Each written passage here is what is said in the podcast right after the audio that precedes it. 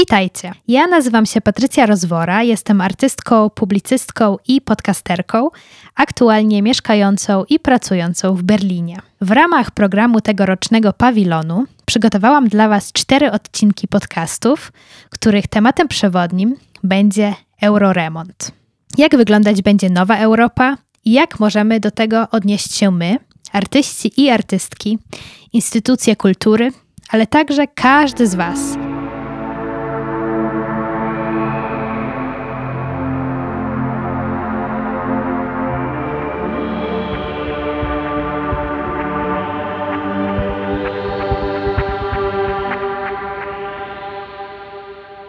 Do dzisiejszego inauguracyjnego odcinka zaprosiliśmy dwie artystki z Ukrainy, które opowiedzą nam o swoim spojrzeniu na aktualne zmiany w Europie przez pryzmat ich politycznie zaangażowanych projektów artystycznych. Będzie to Marta Romankiw, pochodząca z Lwowa, mieszkająca w Polsce artystka interdyscyplinarna, która tworzy instalacje artystyczne, prace wideo i sytuacje społeczne. Marta jest także częścią zespołu kuratorskiego tegorocznego pawilonu. Będzie to również Julia Kriwicz, urodzona w Dnieprze, aktualnie mieszkająca w Polsce artystka wizualna, zajmująca się fotografią, instalacją i przestrzenią publiczną. Julia jest także założycielką i kuratorką kolektywu Zagrupa, zagraniczne artystki i artyści mieszkający w Polsce. A więc zaczynamy!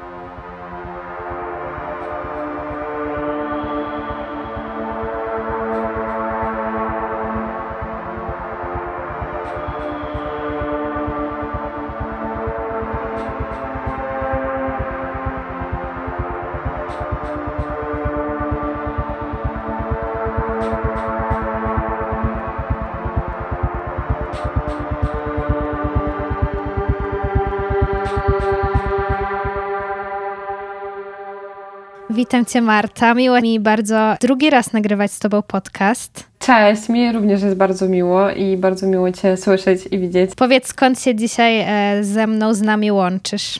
Dzisiaj się łączę z Tobą z Krakowa, gdzie mieszkam na co dzień. Czy tam jesteś e, przeważnie w Krakowie, czy też mieszkasz w innych e, miastach? Czy to tak zależy od Wiesz, projektu? Wiesz co, ja mieszkam w Krakowie. Zależy trochę od projektu też, ale na stale jestem w Krakowie, natomiast e, teraz e, jeszcze robię doktorat w, e, na Akademii Sztuk Pięknych w Gdańsku, więc często gdzieś tam się przemieszczam. No i też taką rzeczą jest właśnie pawilon, z którym teraz współpracuję i gdzie właśnie do Poznania często staram się od czasu do czasu przynajmniej przyjeżdżać na jakieś wydarzenia. Jesteś teraz częścią zespołu Pawilonu, jesteś jedną z e, kuratorek i razem e, z teamem Pawilonu zdecydowaliście się na temat Euroremont jako temat przewodni tegorocznego pawilonu, ale właśnie także naszego podcastu, więc myślałam, że od tego możemy zacząć. E, jeśli ja myślę na temat remontu, to myślę o czymś, jakimś takim odświeżeniu, odnowieniu, co wymaga naszej pracy, ale raczej przynosi jakieś takie pozytywne skutki. Jestem ciekawa, troszkę na temat tego procesu, e, jak dochodziliście do tego hasła, tego tematu przewodniego, ale też ciekawi mnie, kto według Ciebie albo według Was, jako pawilonu, ma przeprowadzić ten euroremont, albo czy dzieje się to jakoś samoistnie. Ja może zacznę od e, w ogóle tego, czym jest Euroremont i co to jest za słowo, skąd ono się wzięło. Euroremont, e, to słowo w ogóle się pojawiło z tak naprawdę języka ukraińskiego. To słowo jest dla mnie bardzo dobrze znane i kojarzone właśnie z remontem, który powinien być zrobiony, kiedy mieszkanie powinno być odnowione według jakichś lepszych e, europejskich standardów. Kiedy rzeczywiście to jest trochę kojarzone z jakąś taką nowoczesnością, z takim lepszym światem yy, i tak dalej. Więc przede wszystkim właśnie tutaj to, to nas zaczepiło, zainteresowało, również oczywiście w kontekście nie tylko samego remontu, jako takiego fizycznego aktu, odnowienia przestrzeni jakiejś, yy, czy mieszkania, natomiast euroremontu w takim szerszym i kulturowym kontekście. Dla mnie to łączy się z yy, taką też postawą może Europy Środkowej wschodniej takim zapatrzeniem może na zachód i na europejskie wartości.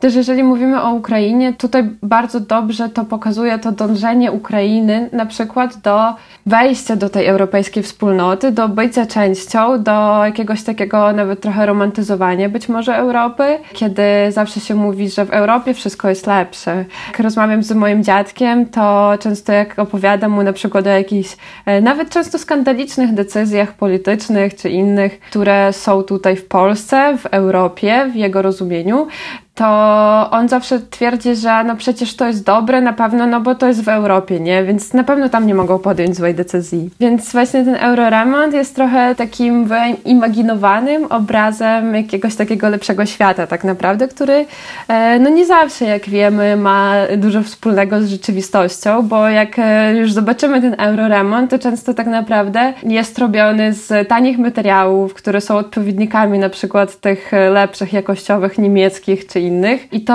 no, no to widać, to się, to, to właśnie czuć to, że to jest jakieś takie dążenie, ale nie do końca spełnione być może. Odpowiadając na twoje jeszcze drugie pytanie, kto ma ten euroremont przeprowadzić, to też oczywiście właśnie mówimy o tym euroremoncie też w Polsce i w, właśnie ogólnie w Europie Środkowo-Wschodniej. Postawiliśmy sobie taką e, dość symboliczną oś Berlin, Poznań, Kijów co ciekawe, to się wydarzyło jeszcze przed wojną, więc miało zupełnie inny wydźwięk niż ten, który jest teraz, ale już wtedy czuliśmy, że właśnie ta oś tego przepływu ludzi, przepływu ludności, migracji, ale też przepływu kultury, e, jakichś e, tradycji, czy to nawet klubowych, czy e, ogólnie jakichkolwiek innych, e, było już w tym momencie ważne. Teraz oczywiście w związku z wojną, która jest w Ukrainie i rosyjskiej inwazji na Ukrainę, to zmieniło nieco wydźwięk i oczywiście teraz jest rozumiany zupełnie inaczej. Natomiast właśnie ten Euroremont rozumiemy no, głównie w kontekście tej osi i tego przepływu ludności. Też odnosimy się do takiej lokalności trochę Poznania, jako miasta, gdzie 10% ludności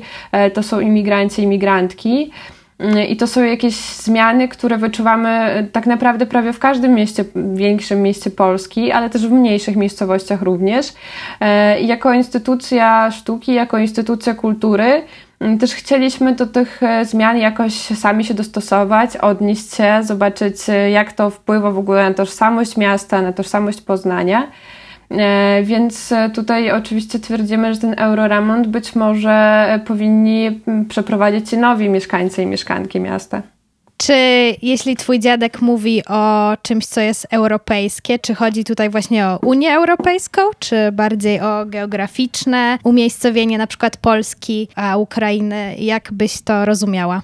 Wydaje mi się, że chodzi przede wszystkim o taką bardziej polityczną wspólnotę i właśnie Unię Europejską jako synonim też Europy i tych e, lepszych wartości, o których wspominałam. To jest ciekawe właśnie, że chociaż geograficznie właśnie terytorium Ukrainy e, jest centrum Europy, to jednak jakoś tak kulturowo i mentalnie cały czas jest takie poczucie, że do tej Europy dążymy do 1989 ta granica pomiędzy Zachodem a Wschodem była jakby taka fizyczna. Był to mur, który rozdzielał te dwie części. Później transformacja systemów politycznych w pewnym sensie zamazała te granice, ale teraz na przykład to, co dzieje się w Ukrainie, wojna Rosji w Ukrainie pokazała, że ta granica cały czas jeszcze istnieje. Jakoś się troszkę przesuwa. Polska w pewnym sensie stała się zachodnia. Udało im się właśnie uzyskać europejskość i może teraz by było ciekawie porozmawiać czym jest ta europejskość i do czego właściwie dążymy, dlaczego ten wschód tak bardzo e, chce być tym, tym zachodnim. W naszym takim e, wspólnym dokumencie w trakcie przygotowywania się do tego podcastu przypomniałaś o haśle Ukraina to Europa z Majdanu w 2013 roku. Pojawiło się to hasło pierwszy raz i od tego czasu e, bardzo konsekwentnie Ukraina dążyła do, do tej europejskości i teraz musi za to płacić bardzo wysoką cenę. Wiem, że będziesz na ten temat rozmawiała też e, na wystawie w Krakowie, więc może ch chciałabyś troszkę powiedzieć o tej wystawie, co tam będziesz robić i właśnie czym jest ta europejskość? Może zacznijmy rzeczywiście od takiego ciekawego y, lokalizowania Polski jako, jako kraju, być może też geograficznie, gdzie rzeczywiście, jeżeli myślimy w kontekście Unii Europejskiej, to jesteśmy wschodem, natomiast z perspektywy Ukrainy jest to właśnie ten zachód, ten, ten lepszy świat już. Jak mówimy o tym, czym jest europejskość, y, jak ją rozumiemy, no to właśnie tak naprawdę do końca nie wiadomo, być może. Jest to jakiś taki trochę, według mnie, według moich bardzo subiektywnych, intuicyjnych uczuć, jako też Ukrainki, która wyrosła i wychowała się w Lwowie, ta europejskość była zawsze takim trochę wyimaginowanym światem, czy ta Europa była wyimaginowanym, wymarzonym nawet światem. Natomiast to, y, o co walczy i walczyła Ukraina podczas Majdanu, Ukrainki, Ukraińcy, w ogóle społeczność ukraińska, to była właśnie przede wszystkim demokracja. Natomiast jak chodzi o wystawę w Krakowie, to tak, rzeczywiście y, planuję wystawę w Galerii Arta Gandanowa, która otworzy się w ramach Krakarsa 11 kwietnia. I właśnie tytułem tej wystawy y, jest y, takie hasło Śniła mi się Europa, y, które no właśnie odnosi się do tych moich takich bardzo osobistych, prywatnych, nawet wręcz intymnych marzeń o tej europejskości i o Europie, o tym mm, jak być może kiedyś jako ukraińskie społeczeństwo lub jako ja sama będę częścią tej europejskiej lepszej wspólnoty. Jak myślisz, jak my, artyści, artystki, ale także właśnie instytucje kultury, możemy przyczynić się e, do, do, te, do tego, jak zmienia się teraz Europa, jak zmienia się Polska, jak zmienia się Ukraina, e, jak zmienia się e, Poznań, Berlin, jak możemy zadziałać naszymi praktykami artystycznymi i użyć tej mocy tej instytucji kultury. Wydaje mi się ważna właśnie ta postawa, o której wspomniałam, pawilonu jako instytucji, że właśnie to instytucja chce się dostosować do zmian, które e, nadchodzą, które już nadeszły i też nadejdą w przyszłości. Według mnie jest właśnie bardzo ważna ta perspektywa, że to nie tylko te osoby, które przyjeżdżają na przykład do Poznania, e, powinny dostosować się do tej nowej rzeczywistości i tego euroremontu dokonywać, ale że to jest e, praca trochę obu stron, zarówno tych nowo przybyłych, jak i osób, które e, już mieszkają e, w, w tym czy innym mieście. E, bardzo mi się podoba w tym kontekście e, tak taka, taka metafora, którą zaproponowała e, moja profesorka z Akademii e, w Gdańsku, e, Marię Mendel, i ona mówi właśnie o mieście jako wspólnym pokoju. Mieście jako miejscu, gdzie wszyscy powinniśmy się zmieścić. I rzeczywiście to jest ciekawe, że jak przychodzi do ciebie ktoś do pokoju, jakaś nowa osoba, to Czasem trzeba się posunąć na kanapie, czasem trzeba być może trochę bardziej się ścisnąć, jeżeli was jest więcej. Yy, I to nie zawsze znaczy, że tą osobę gdzieś tam posadzisz obok, a twój, twój komfort zachowa się na takim samym poziomie, jaki był, tylko często też musisz w jakiś sposób się poświęcić. Więc wydaje mi się, że właśnie artystki i artyści i tak samo instytucje yy, kultury i sztuki, yy, być może właśnie to jest jakąś taką misją, żeby w taki sposób na tą rzeczywistość patrzeć i próbować dostosowywać się do tego, co jest nowego, z czym jeszcze nie spotkaliśmy się, mm, do tego, czego być może jeszcze nie znamy e, i szukać rozwiązań, których jeszcze nie mamy. Jestem ciekawa, jako artystka, która działa bardzo zaangażowanie, jeśli chodzi o, o, społeczne rzeczy, o polityczne. Czy uważasz, że w świecie, w którym teraz żyjemy, w obliczu katastrofy wojennej, ale także klimatycznej, niedawno pandemicznej, która prawdopodobnie gdzieś jeszcze nad nami wisi i będzie wracała, czy w ogóle jest miejsce na sztukę, która nie jest polityczna? Osobiście uważam, że każda sztuka jest polityczna i każdą sztukę, nawet jeżeli to jest abstrakcyjny obraz olejem na płótnie. Zawsze się tworzy go w jakimś kontekście politycznym i niestety albo stety y, nie da się od tego w żaden sposób uciec, y, ponieważ zawsze też ten obraz będzie odbierany w pewnym kontekście polityczno-społecznym. Uważam, że każda sztuka jest jakimś rodzajem wypowiedzi politycznej lub wypowiedzi, która zawsze jest w tym czy innym kontekście. A jeśli każda sztuka jest polityczna, jaką sztukę powinniśmy teraz tworzyć? To jest podchwytliwe pytanie. E, nie wiem, czy potrafię na niego odpowiedzieć, ponieważ nie wiem, mm, czy jest coś, co powinniśmy tworzyć. Być może bardziej coś, e, na co mamy ochotę, co możemy, co chcemy, co czujemy, co powinniśmy tworzyć my sami jako artystki i artyści.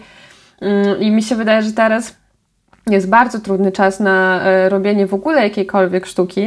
W tym kierunku chciałam się spytać. E, w tym czasie, w bardzo ciężkim czasie, szczególnie dla artystów e, z Ukrainy, ale także wydaje mi się wszystkich innych artystów, którzy są bardzo wrażliwymi osobami, tak? Wrażliwymi na to, co się dzieje, jak możemy tworzyć, co, mam, co możemy robić Odpowiedź na to pytanie bardzo się różni w zależności od chyba osoby, którą zapytasz, bo rzeczywiście z początkiem rosyjskiej inwazji na Ukrainę dla mnie, jak i dla chyba bardzo wielu osób stanęło właśnie pytanie, czy w ogóle jest miejsce na sztukę, a jeżeli tak, to jaka ta sztuka powinna być. Niektórzy twierdzą, że jedynym możliwym performancem teraz to jest wzięcie karabinu do rąk i po prostu pójście na wojnę ja nie wiem, czy się zgadzam aż tak radykalną postawą. Chyba, chyba nie. Wydaje mi się, że to jest właśnie wybór każdego i też każdy ma jakąś taką przestrzeń do tego, żeby zadziałać no w tym obszarze, w którym może i umie. Ja osobiście dla siebie wybrałam taką strategię, że trochę kontynuuję robić to, co robiłam, ponieważ bardzo się koncentrowałam już jeszcze przed wojną na pomocy tym osobom, które są tutaj, na y, trochę taką walką może ze stereotypami, z którą te osoby również się spotykają. Więc y, osobiście ja koncentruję się na temacie praw pracowniczych, właśnie tej europejskości, migracji, która jest osób uchodźczych, ale też również chyba jak większość moich znajomych artystek i artystów, pomagamy też zupełnie w taki nieartystyczny sposób, czyli po prostu e, odlokowanie ludzi do przewożenia jakichś osób z granicy, czy e, przywiezieniu komuś jedzenia. E, takie zupełnie... Ludzkie zachowanie. Tak, po prostu ludzka jakaś taka pomoc, która, która, tak, która być może nie jest akcją artystyczną i też nie ma żadnych e, ambicji do tego, żeby nią się stać ale jest, są to działania, które po prostu są teraz potrzebne i które powinniśmy, powinniśmy teraz zrobić. Czy Twoja sztuka jako sztuka wizualna, ale także aktywistyczna będzie teraz bardziej się przenosiła do przestrzeni publicznej, e, gdzieś tam na zewnątrz, czy nadal myślisz e, też o sztuce, która będzie w jakiejś tam galerii czy przestrzeni typowo wystawowej, artystycznej? Jeżeli chodzi o mnie osobiście, to w moim postrzeganiu to nie zmieniło się jakoś zbyt wiele. Zawsze też dążyłam do wejścia mm, na zewnątrz, raczej galerii, czy jakichś zamkniętych przestrzeni, które są przeznaczone dla bardzo ograniczonej ilości osób, więc chyba dalej po prostu tego dążę. Natomiast nie uważam, że to oznacza, że teraz nastąpił koniec wystaw i przestrzeni wystawienniczej. Jakiekolwiek działania artystyczne zawsze, no właśnie, będą odbierane w tym aktualnym, politycznym i społecznym kontekście, który jest i w kontekście wojny, więc no teraz właśnie ta wystawa Śniła mi się Europa ma zupełnie inny wydźwięk niż miałaby, gdyby, gdyby nie było wojny, ale y, no właśnie, ale ta wystawa jest tak naprawdę o wojnie i o tym, o, o co trwa walka w Ukrainie. Wydaje mi się, że każdy i każda działa w najbliższych i w najbardziej możliwych polach, w których może i robi to, co najbardziej tej akurat osobie się udaje i teraz każda pomoc, każdy głos, yy, każde każdy krzyk, e, chociażby wyjście też na protest, czy krzyk e, w przestrzeni nawet internetowej o e, embargo na przykład na paliwa kopalne, na gaz, na ropę z Rosji, czy danie broni dla Ukrainy jest, jest bardzo ważne. Czy widzisz w ogóle moment, kiedy ten euroremont będzie można zakończyć? Czy jest taki moment, gdzie kończymy ten remont i mamy nową, odświeżoną Europę, kiedy by to mogło nastąpić i czy w ogóle może to nastąpić, czy jest to po prostu proces nieskończony i w miarę zmian przeróżnych migracji, cały świat, cała Europa będzie się po prostu zmieniać i ten remont, euroremont będzie trwał. Euroremont jest bardziej procesem, takim procesem, który trwa i tak naprawdę być może celem tego procesu jest właśnie ten proces i odpowiadanie hmm. na jakieś takie bieżące potrzeby, ale rzeczywiście wydaje mi się, że to jest ważne, żeby mieć taki jakiś końcowy punkt, który być może nawet nie jest do końca realistyczny, być może jest jakimś rodzajem utopii czy czegoś innego e, do którego chcemy dążyć, który jednak nas motywuje do procesu zmiany, do, do tego, żeby tego euroremontu e, dokonywać. Tak, też, też mi się wydaje, że dobrze mieć jakieś tam cele, ale te cele mogą się zmieniać i po prostu mogą być też tak przechodzić w kolejne etapy.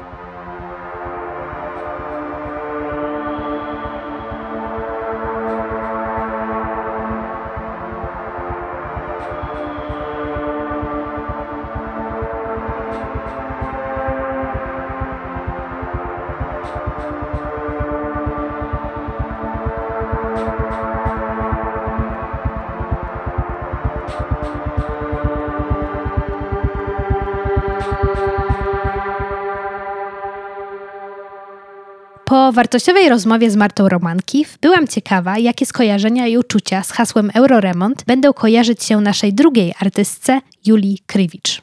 To witam Cię, Julia, w podcaście Pawilonu. Cieszę się, że mogłyśmy się spotkać. Skąd e, się dzisiaj z nami łączysz? Gdzie teraz jesteś?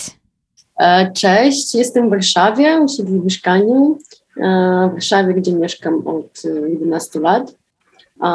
Pochodzę z Dniepra, z Ukrainy. Rozmawiając z Martą dwa dni temu, myślałyśmy też na, na temat, czym jest Europa właściwie. Czy Europa jest równym znaczeniem do Unii Europejskiej, czy jest to bardziej właśnie Zachód i gdzie, gdzie jest ta linia, tak? Przed 89 e, ta linia była tym murem berlińskim, która oddzielała Zachód od Wschodu. Teraz to, co dzieje się e, w Ukrainie, wojna w Ukrainie, e, znowu pokazuje, że jest ta granica i cały czas jakby ta historia się ciągnie, tylko ta granica troszkę się jakby nam przesuwa. Jak, jak uważasz, czym mówiąc o, o Europie, czy mówisz o właśnie Zachodzie, czy o Unii Europejskiej, jak, jak myślisz sobie o tych e, znaczeniach? W tej chwili chciałabym myśleć o Europie bardziej e, znowu jako jakimś takim symbolu um, lepszego świata i demokracji. Natomiast teraz już w tej głowie ja sama oddzielam Europę Zachodnią od Wschodniej. I pierwszy raz w życiu, powiem Ci szczerze, pierwszy raz w życiu ja się cieszę, że jestem w Polsce. Z czym się mierzymy teraz? My mierzymy się z realnym faszyzmem, który się upowszechnia się, jakby od Rosji idzie dalej i widzimy, że, że to, jest, to jest realne niebezpieczeństwo nie tylko dla Ukrainy, tylko że dla całej Europy. I chciałabym, żeby ta Europa była właśnie takim konstruktem, który przeciwstawi się temu krytykując Zachód, rozumiem, że krytykuję trochę ich jakby nie, nie już, jakby oni, oni, nie mają świadomości, oni nie mają po prostu wiedzy i trzeba ich edukować. Może to jest moje naiwne um, spojrzenie na to, ale jednak chce mi się wierzyć, że dojdziemy do tego punktu niedługo, kiedy Zachód po prostu zacznie nas słuchać i zrozumie, co się tak naprawdę dzieje. I widzimy, że to się rozpowszechnia na Polskę, na Mołdowę i tak dalej, i tak dalej, więc e, zagrożenie jest realne. Chciałabym wierzyć, że ta Europa będzie właśnie przeciwstawieniem się jakby mocnym takim konstruktem, który się przeciwstawi faszyzmowi, który upowszechnia się teraz na świecie. Myślę, że wreszcie doszliśmy do momentu, gdzie Zachód zacznie zwracać większą uwagę na to, co my, mieszkańcy centralnej i wschodniej Europy mamy do powiedzenia. Być może ten moment zwrotny możemy także nazwać tym właśnie naszym euroremontem. Jak według Ciebie powinien we współczesnej sytuacji wyglądać ten euroremont i kto powinien go przeprowadzić? Czy mają to być nowe mieszkanki i mieszkańcy Europy, czy właśnie Polski? Czy stoi to bardziej po stronie tych, którzy się już tu w jakiś sposób zadomowili?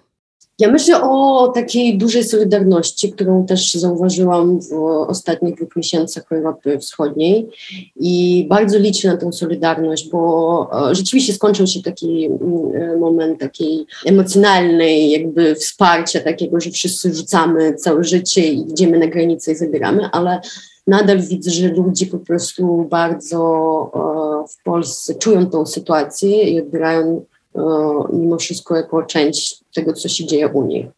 I w tej solidarności i w tym wsparciu i w Europie Wschodniej ja naprawdę widzę przyszłość. Przyszłość Europy w ogóle. Jeżeli wcześniej mówiliśmy o tym, że Europa, ta stara Europa, która jest rzeczywiście starą Europą, e, przychodzi kryzys, mm, to teraz widzimy, że jest, że w tym kryzysie poszło coś do góry. Jakby zwrotnym punktem była Ukraina. Ja nadal uważam, że to była Ukraina 2014 roku, to znaczy 13-14 Majdan, później wojna i aneksja. I, I był jakiś taki moment znowu o, taki do góry i teraz to jest totalnie zwrotny punkt. E, widzimy to, czujemy wszyscy i, i mam poczucie, że jesteśmy na takim progu jakichś takich wielkich zmian, mm, nie systemowych, tylko że zmian e, spojrzeń.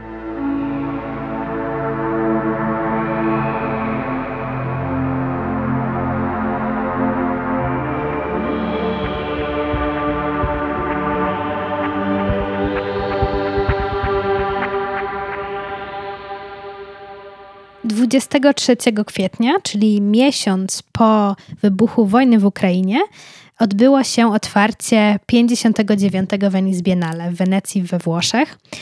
I ja jeszcze nie byłam na, na tym Biennale, być może się udam, ale słyszałam e, różne opinie, czytałam sobie troszkę o tym i wiem, że przede wszystkim ze strony ukraińskich artystów, ale także właśnie Europy Wschodniej e, było nieco rozczarowania tym, jak właśnie taka poważna i prestiżowa instytucja artystyczna i kulturalna podeszła do tego, co dzieje się w tym momencie w Europie. No wiadomo, jakby wojny zawsze się gdzieś tam toczą, ale tutaj w tym przypadku no jest to naprawdę wojna bardzo blisko nas. I jest to oczywiście też wojna na europejskość, na demokrację, więc wydawałoby się, że taka instytucja jak Venice Biennale powinna się jakoś do tego odnieść. No i jednak chyba się nie odnieśli za bardzo, znaczy pawilon rosyjski został zamknięty. Z tego co czytałam, artyści i kuratorzy tego pawilonu zdecydowali, e, że no jakby to, co muszą zrobić, to zrezygnować z wzięcia udziału i jakby zamknąć ten pawilon, co jakby wydaje mi się być najmniejszym gestem tej solidarności z ich strony. Inne pawilony i cały jakby event został w tej formie, w której zawsze jest, czyli właśnie ten podział na pawilony, na narodowości, co też może być w pewnym sensie problematyczne teraz, gdzie szukamy właściwie takiej jedności i tego, żeby się razem połączyć, połączyć nasze siły w walce przed faszyzmem i z tym, co grozi właśnie e, naszej demokracji, e, którą przez tak długi czas jakoś próbowaliśmy utrzymywać w jakimś tam balansie. Więc no na pewno było to jakieś takie trochę rozczarowanie tym Beni Zbieniale, że nie zadziałali jakoś tak radykalnie, artystycznie, że nie było takiego gestu solidarności też dla Ukrainy, dla ukraińskich artystów. Sztuką można tak wiele zadziałać, a tutaj wydaje mi się, że po prostu tak długo było to planowane. Przez pandemię jakby też było opóźnienie i teraz jakby chcieli po prostu to otworzyć w takiej formie, w której zawsze jest i tak mi się wydaje, że po prostu ta wojna trochę pokrzyżowała plany i już nie było jakby energii, pomysłów, żeby teraz coś zmieniać. Co wydaje mi się być bardzo przykre w tej sytuacji. Ale czy ty, Julia, możesz nam powiedzieć trochę więcej o tym spojrzeniu na wojnę w Ukrainie z perspektywy bycia w Ukrainie, a z tej drugiej perspektywy, czyli z zachodniej, na przykład będąc czy biorąc udział w Venice Biennale? My jesteśmy z każdym swoim informacyjnym bablu, tak? I oglądamy tam wiadomości i stories, i, i e, zdjęcia, i e, powiadomienia na wolno na Facebooku od znajomych, z którymi mamy kontakt na co dzień, tak? I tak tworzy się te, tworzą się te bable, nie? No i będąc w Ukrainie, oczywiście większość z nich ma więcej kontaktów, algorytm działa w ten sposób, że że pokazuje im wiadomości, które idą od powiedzmy z tymi, z którymi oni ma, mieli kontakt, a najczęściej to są Ukraińcy. E, oczywiście są wiadomości i przyjmujemy, tak, ale widzę po że oni trochę e, nie, nie mieli świadomości, e, że Zachód nie jest do końca takim super solidarnościowym i super wsparciem w tej sytuacji. E, na przykład miałam taką rozmowę z Alewciną Kachidze, kiedy im powiedziałam, wiesz, że oni, oni mówią o pacyfizmie i o złożeniu broni. I ona była zszokowana, to było dwa tygodnie temu. Ona była zszokowana, przecież takie głosy były od samego początku, tak naprawdę. A ona dopiero w ogóle ona siedziała w Muzyczach. Muzyci to jest takie, taka wsi pod Kijowem, obok Buci w ogóle, 15 minut samochodem od Buci. I ona cały czas e, do tej Wenecji siedziała w Ukrainie w muzyczach, jakby robiła swoje zdjęcia, postowała, uczestniczyła w debatach i tak dalej. Mm, ale totalnie po prostu jej umknęło. I ja tak sobie po naszej rozmowie zaczęłam się zastanawiać, rozmawiać z innymi moimi znajomymi i widzę, że oni dosłownie, no bo będąc tam, oni mają zupełnie też inne jakby potrzeby, tak, i inne mm, kontakty w sprawach tam humanitarnych, którzy po prostu totalnie weszli w to i prawie sztuką się nie zajmują i w ogóle nie uczestniczą w tych debatach i tak dalej. Mm, I jak jesteś tutaj, to jesteś na takim pograniczu, jakby pograniczu, bo widzisz i czujesz, co się dzieje na zachodzie, masz trochę dystans od tego, co się dzieje w Ukrainie, ale też jesteś totalnie in, in to. I, I, właśnie ten jakby moment, który ja czuję, będąc w Polsce albo w ogóle w, w, w tej tak zwanej Europie jakby Wschodniej, Ukraina też jest Europą Wschodnią, ale chodzi mi o tą granicę Unii Europejskiej, tak? tak. I ja mam poczucie, że bardziej świadomie czujesz jakby tą różnicę i że jesteś w jakimś takim punkcie na, właśnie na tym pograniczu. I to jest bardzo ciekawy moment, bo widzisz tam i widzisz tu. Przynajmniej ja tak mam. Jeżeli mówimy o jakiejś zmianie, to owszem, jakby to jest połączenie sił. Połączenie sił tych ludzi, którzy przyjechali, którzy są tam w Ukrainie, ale też całej jakby naszych krajów i, i Polska między innymi jest jednym z takich krajów, który realnie robi nacisk na polityków zachodnich. To jest fakt. Wreszcie. Oni są jacy są, wszyscy o tym wiemy, tak, tak. tak. Aborcja nadal jest zabroniona w Polsce i o to walczymy, ale wiesz o, o, czym ja myślę? Jakby w ogóle mam wielką nadzieję, bo pamiętam, jak zaczęłam opowiadać moim dziewczynom, które przychodzili do nas do centrum, zwykłe dziewczyny, to nie jest jakaś mm, artystyczna, artystyczne środowisko, jedna robi manikiur, nie przerobiła, druga ten jeszcze. I ja powiedziałam im o tym, że zabronione aborcje w, w, w Polsce. I dla nich to był taki szok. Rzeczywiście? Naprawdę? Że ta Polska taka europejska i takie rzeczy się tam dzieją. Tak, tak, tak. To było niesamowite i ja poczułam taką, że właśnie to są nasze sojuszniczki tak naprawdę tutaj. Tylko trzeba inaczej niż wcześniej konstruowaliśmy ten dyskurs z naciskiem na antypis, tylko bardziej z naciskiem na to, czym tak naprawdę prawa na przykład kobiet, nie? E, a, a szczególnie w tej sytuacji, na przykład ty pewnie też słyszałeś o historiach, kiedy do Polski miały przyjechać kobiety po gwałtach z Buci i z, z Irpinia. I miały być to duża ilość dziewczyn, które po prostu nie, nie przyjechały, pojechały dalej, nie wiem czy do Czech, gdzieś, po prostu ze względu na na sytuację, tak. Jak... Tak, tak, tak. To też jakby bardzo głośne i bardzo mocne było, nawet w kontekście jakby w, w środku pol, e, polskiego dyskursu na temat aborcji, prawda? To było bardzo mocne. Ja mam nadzieję taką, że jeżeli te kobiety zostaną, a jakby bardzo dużo wróci, jak się skończy wojna, albo nawet wcześniej wracają, bo wraca bardzo dużo osób, um, ale pewnie jakaś część też zostanie, i ja bardzo liczę na sojusznictwo. Byłoby to piękne, że właśnie od dołu wyszłaby ta inicjatywa, jakby już wychodzi, ale żeby to było takie też połączenie właśnie tych nowych obywatelek z ludźmi, którzy już tam mieszkają. Było to by coś naprawdę rewolucyjnego. Uważam, że, że to jest właśnie ten euroremont, którego potrzebujemy, prawda? Ja uczestniczyłam też w takiej dyskusji na konferencji ruchów demokratycznych w Warszawie. Wtedy tam było dużo polityczek, w sensie takich posłanek z, z lewicy i tak dalej, które mówiły zupełnie innym językiem. Znowu to, był, to była dyskusja na, na poziomie antypis, e, jaki rząd jest zły. Jakby ja powiedziałam tylko jedno, że jeżeli chcecie, bo dyskusja była, dlaczego zaprosili mnie, bo jak tutaj nam tworzyć to sojusznictwo. Ja powiedziałam, że jedyną jakby warunkiem tutaj to trzeba to zmiana dyskursu, bo nikt w tej sytuacji e, z Ukrainy, które przyjeżdżają tutaj i mają poczucie, że rząd pomaga, nawet jak on nie pomaga, ale jakby inaczej, jakby na jakiejś arenie międzynarodowej, w real politics, oni jednak naciskają i pomagają tutaj. I oni nie będą szli przeciwko rządowi bezpośrednio, ale jeżeli jest pewien problem, ja myślę, że da się po prostu zmiana dyskursu, nie? Jakby zmiana jakby mm, słownictwa, zmiana jakby kierunku tego, przeciwko czemu jesteśmy, za co jesteśmy, za prawa kobiet, tak? ale nie przeciwko tam rządowi na przykład.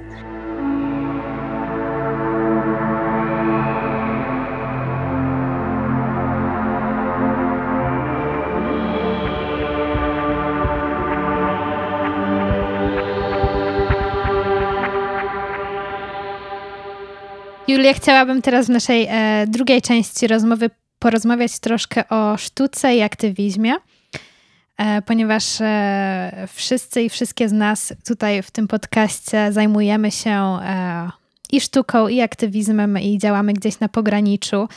I wydaje mi się, że w tych ostatnich miesiącach zastanawialiśmy się, jak co dalej robić, czy sztuka w ogóle ma sens w obliczu wojny i takiej katastrofy, która się dzieje. E, jak ty sobie o tym myślisz i jak ty sobie poradziłaś z tym, jak dalej kontynuować swoją praktykę artystyczną? Tak naprawdę moja praktyka artystyczna też wcześniej była mocno związana z aktywizmem. Wszystko, co nie robiłam wcześniej, to też były akcje i nawet ta akcja w Ukrainie, mm, nawet z Azji, które robiliśmy, też był mm, przede wszystkim taką inicjatywą mm, aktywistyczną, walczącą o prawa też pracowniczych pracowników kultury z, nie z Polski, mieszkających w Polsce. Powiem Ci, że na początku, pierwsze dwa, trzy tygodnie, ja w ogóle nie mogłam zrozumieć, co ja mam robić, jaka sztuka. W ogóle trzeba jechać i pomagać bezpośrednio. Właśnie wracając do tej Wenecji, e, ja nie byłam tam, mm, widziałam to tylko wszystko ze stories i tam jakichś artykułów i jestem bardzo rozczarowana w ogóle tym całym, całą jakby całością tego. Jakby było dużo fajnych momentów, które by były fajne, gdyby nie była wojna. Mówisz o pawilonie e, ukraińskim na Venice Biennale, tak?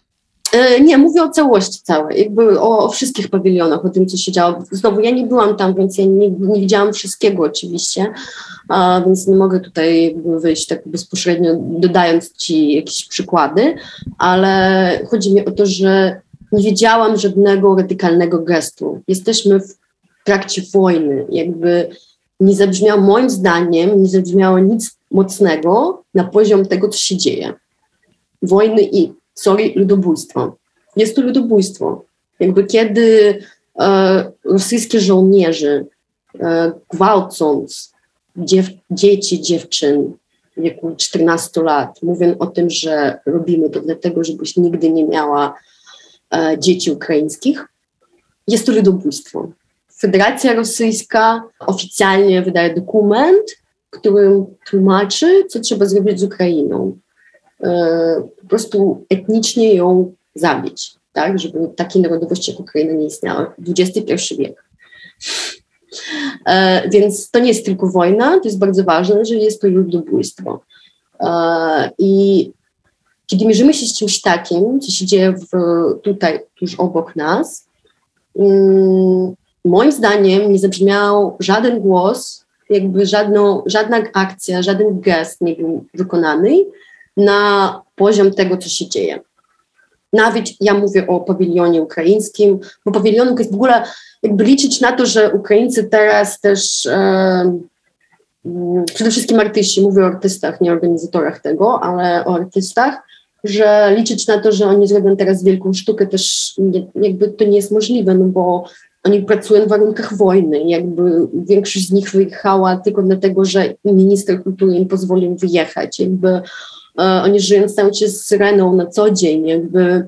Mm, ale w ogóle jakby jakaś taka, taka akcja solidarnościowa, jakby okej, okay, zamknęli ten pawilion rosyjski, będzie tam cała sprawa związana z tym, że, że jakby był finansowany, w ogóle jego budowa była finansowana przez ukraińskiego mecenasa, jakby na pewno to się, to się, to się wydarzy, e, jeżeli chodzi o taką jakby sprawę prawną tego mm, pawilionu, ale chodzi mi o to, żeby zakrzyczeć mocno cały świat, że tutaj obok nas się dzieje ludobójstwo.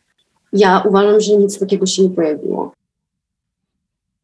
Wiem, że ostatnio e, robiłaś też performance e, z nasionkami słoneczników. Czy możesz powiedzieć troszkę o tym już e, na koniec naszej rozmowy, jako właśnie taka sztuka, która powinna się dziać i jak możemy właściwie zadziałać?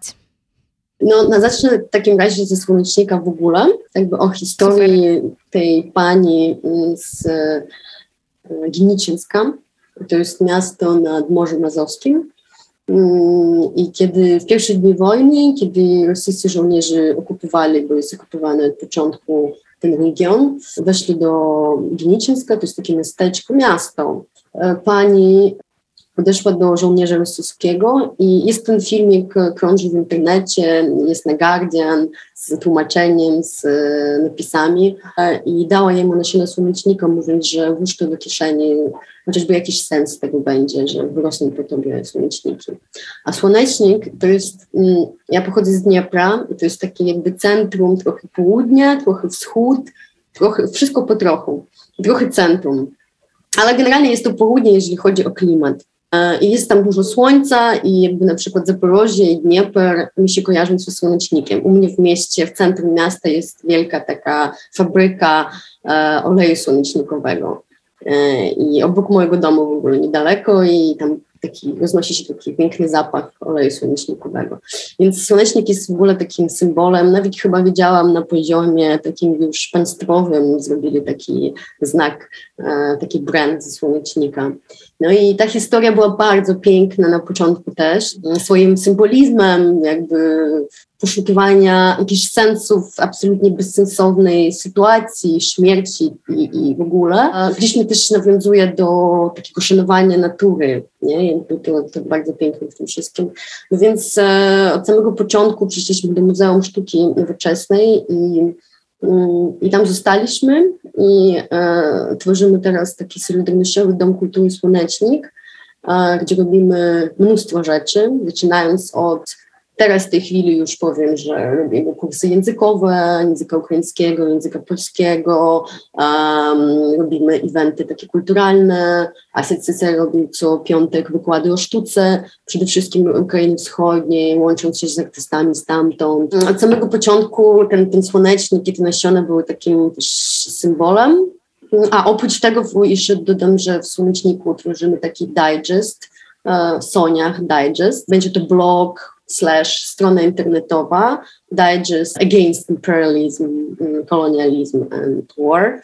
Um, I ma powstać już, już niedługo. Tworzy to też taki międzynarodowy zespół z artystów, teoretyków, e, krytyków z Ukrainy, ale też z innych krajów. No i wracając do, do, do naszej akcji, to jest e, sadzenie słoneczników. Jak mówiłam, ten słonecznik jest takim symbolem i myśleliśmy o tym jako o geście oporu, żeby wypełnić miasta słonecznikami. I będą jeszcze sadzenie sadzonki w różnych miastach Polski. Marta Romankiw robiła w Krakowie, ja będę robiła w Łodzi i prawdopodobnie w Poznaniu. E, jeszcze, mm, ponieważ jestem zaproszona na takie spotkanie w Düsseldorfie, to sadzonki będą też w Düsseldorfie. A Diana Lelonek sadziła jeszcze w Bonie. Jest to taki gest oporu, słoneczniki zamiast rosyjskich okupantów, albo że po prostu słoneczniki jako takie, e, takie nasionka, które wzrastają. Tak? Te Ukraińcy, które teraz po Europie się, się wiesz, rozpowszechniają też. Gdzieś tam u mnie taki symbolizm. Więc ja wszystkim moim znajomym mówię, jedźcie dalej do Europy Zachodniej i tam ich edukujcie. Myślę, że to jest e, bardzo fajny moment, żeby zakończyć słonecznikami i właśnie edukacją. Tym, że mamy się wszyscy edukować i słuchać e, siebie nawzajem. Dzięki Ci bardzo, Julia, za Twój wkład, e, za to, że opowiedziałaś trochę o swoich projektach i o tym, co robisz. Dziękuję bardzo. Dziękuję.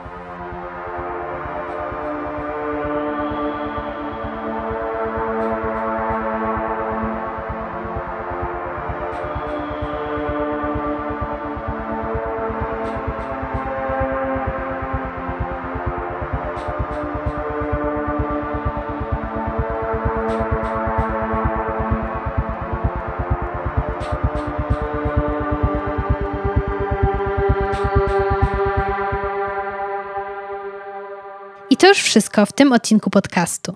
Na następny zapraszamy już wkrótce, a tymczasem sprawdźcie sobie, co dzieje się w pawilonie na www.pawilon.org. Podcastu tego można słuchać na stronie pawilonu oraz na platformach streamingowych takich jak Spotify, SoundCloud i tym podobnych. Do usłyszenia!